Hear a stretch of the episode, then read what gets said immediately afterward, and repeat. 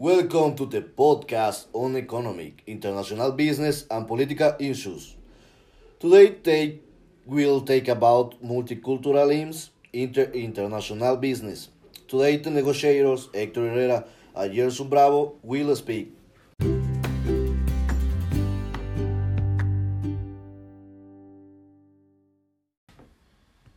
Hello, how are you, entrepreneurs? Welcome to another episode. My name is Hector Herrera. Today we have a special guest, Gerson Bravo.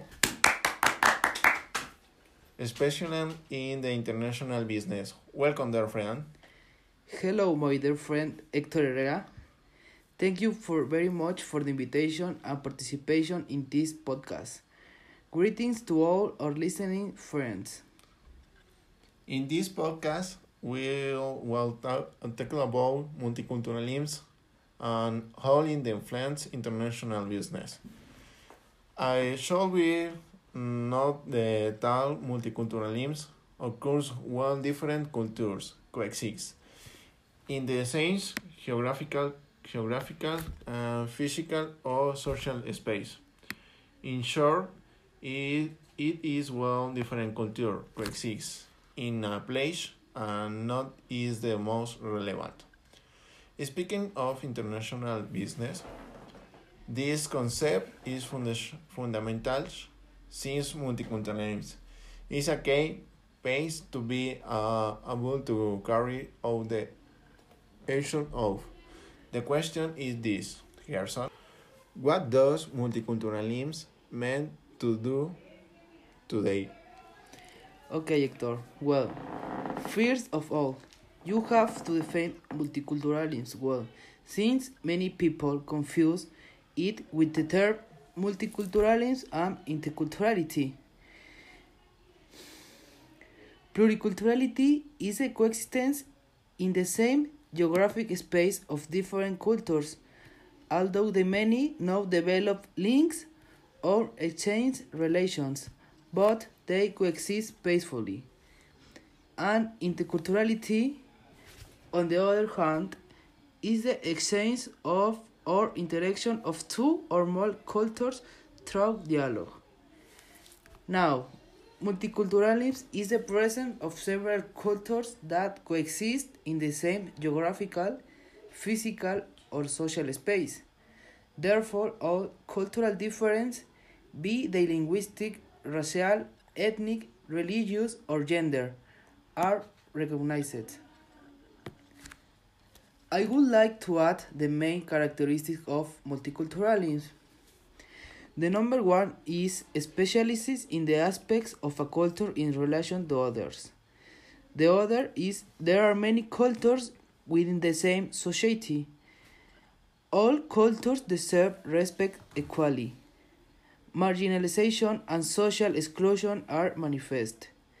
There are societies where there are many cultures and there is a difference and hierarchy and economic difference of one over the others. Each culture speaks its own language, which makes interaction and communication with others difficult. They are differentiated socially. There are obstacles that do not allow everyone to participate in a social life. Even though there are many cultures, they are not necessarily interrelated. Okay, you are right, Gerson. Thank you for clarifying those important points. So now people will not be confused, be search similar terms. I would like to add that I was one of the people who was confused the three terms. But thanks to your explanation, is the has become more than clear. Okay, it is good to clear things up and you learn something new, Hector. Thanks for that. Uh, well, now let's change the su subjects a bit. Let's talk about international business. Uh, and I will comment that the fundamental of an economy are relevant thanks to international business, uh, which drives the export or import of goods of servers. For this reason, I would like to ask you, what do you think are the pros and cons of multiculturalism in international business? Thank you, Hector. Sure. I would like to start by talking about the benefits of multiculturalism. First of all, there is more creativity as multicultural teams have the potential to be far more creative than more culturally homogeneous teams. They also have a broader perspective, a greater and better ability to solve problems, better international relationships, better marketing, better understanding of local markets around the world, and as well a broader horizon. Well led, managed, and trained multicultural teams bring together all the ingredients to be the best when it comes to provide solutions.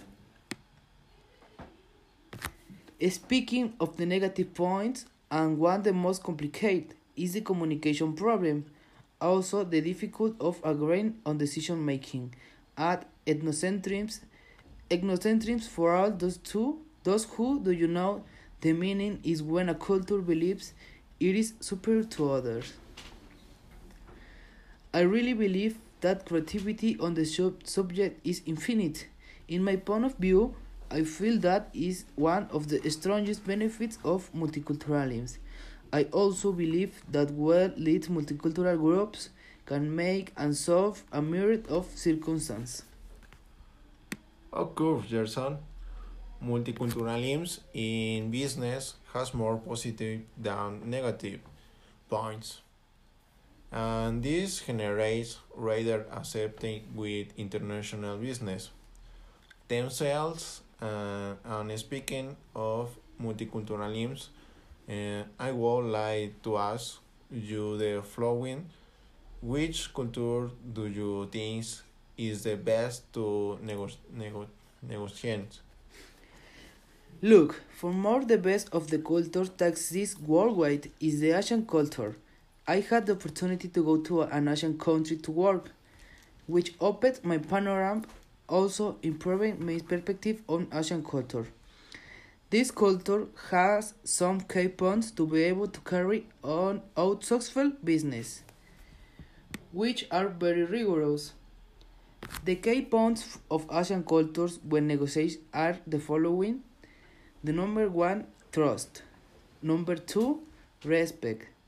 Number three, superficial harmony. Number four, punctuality. Number five, cordiality.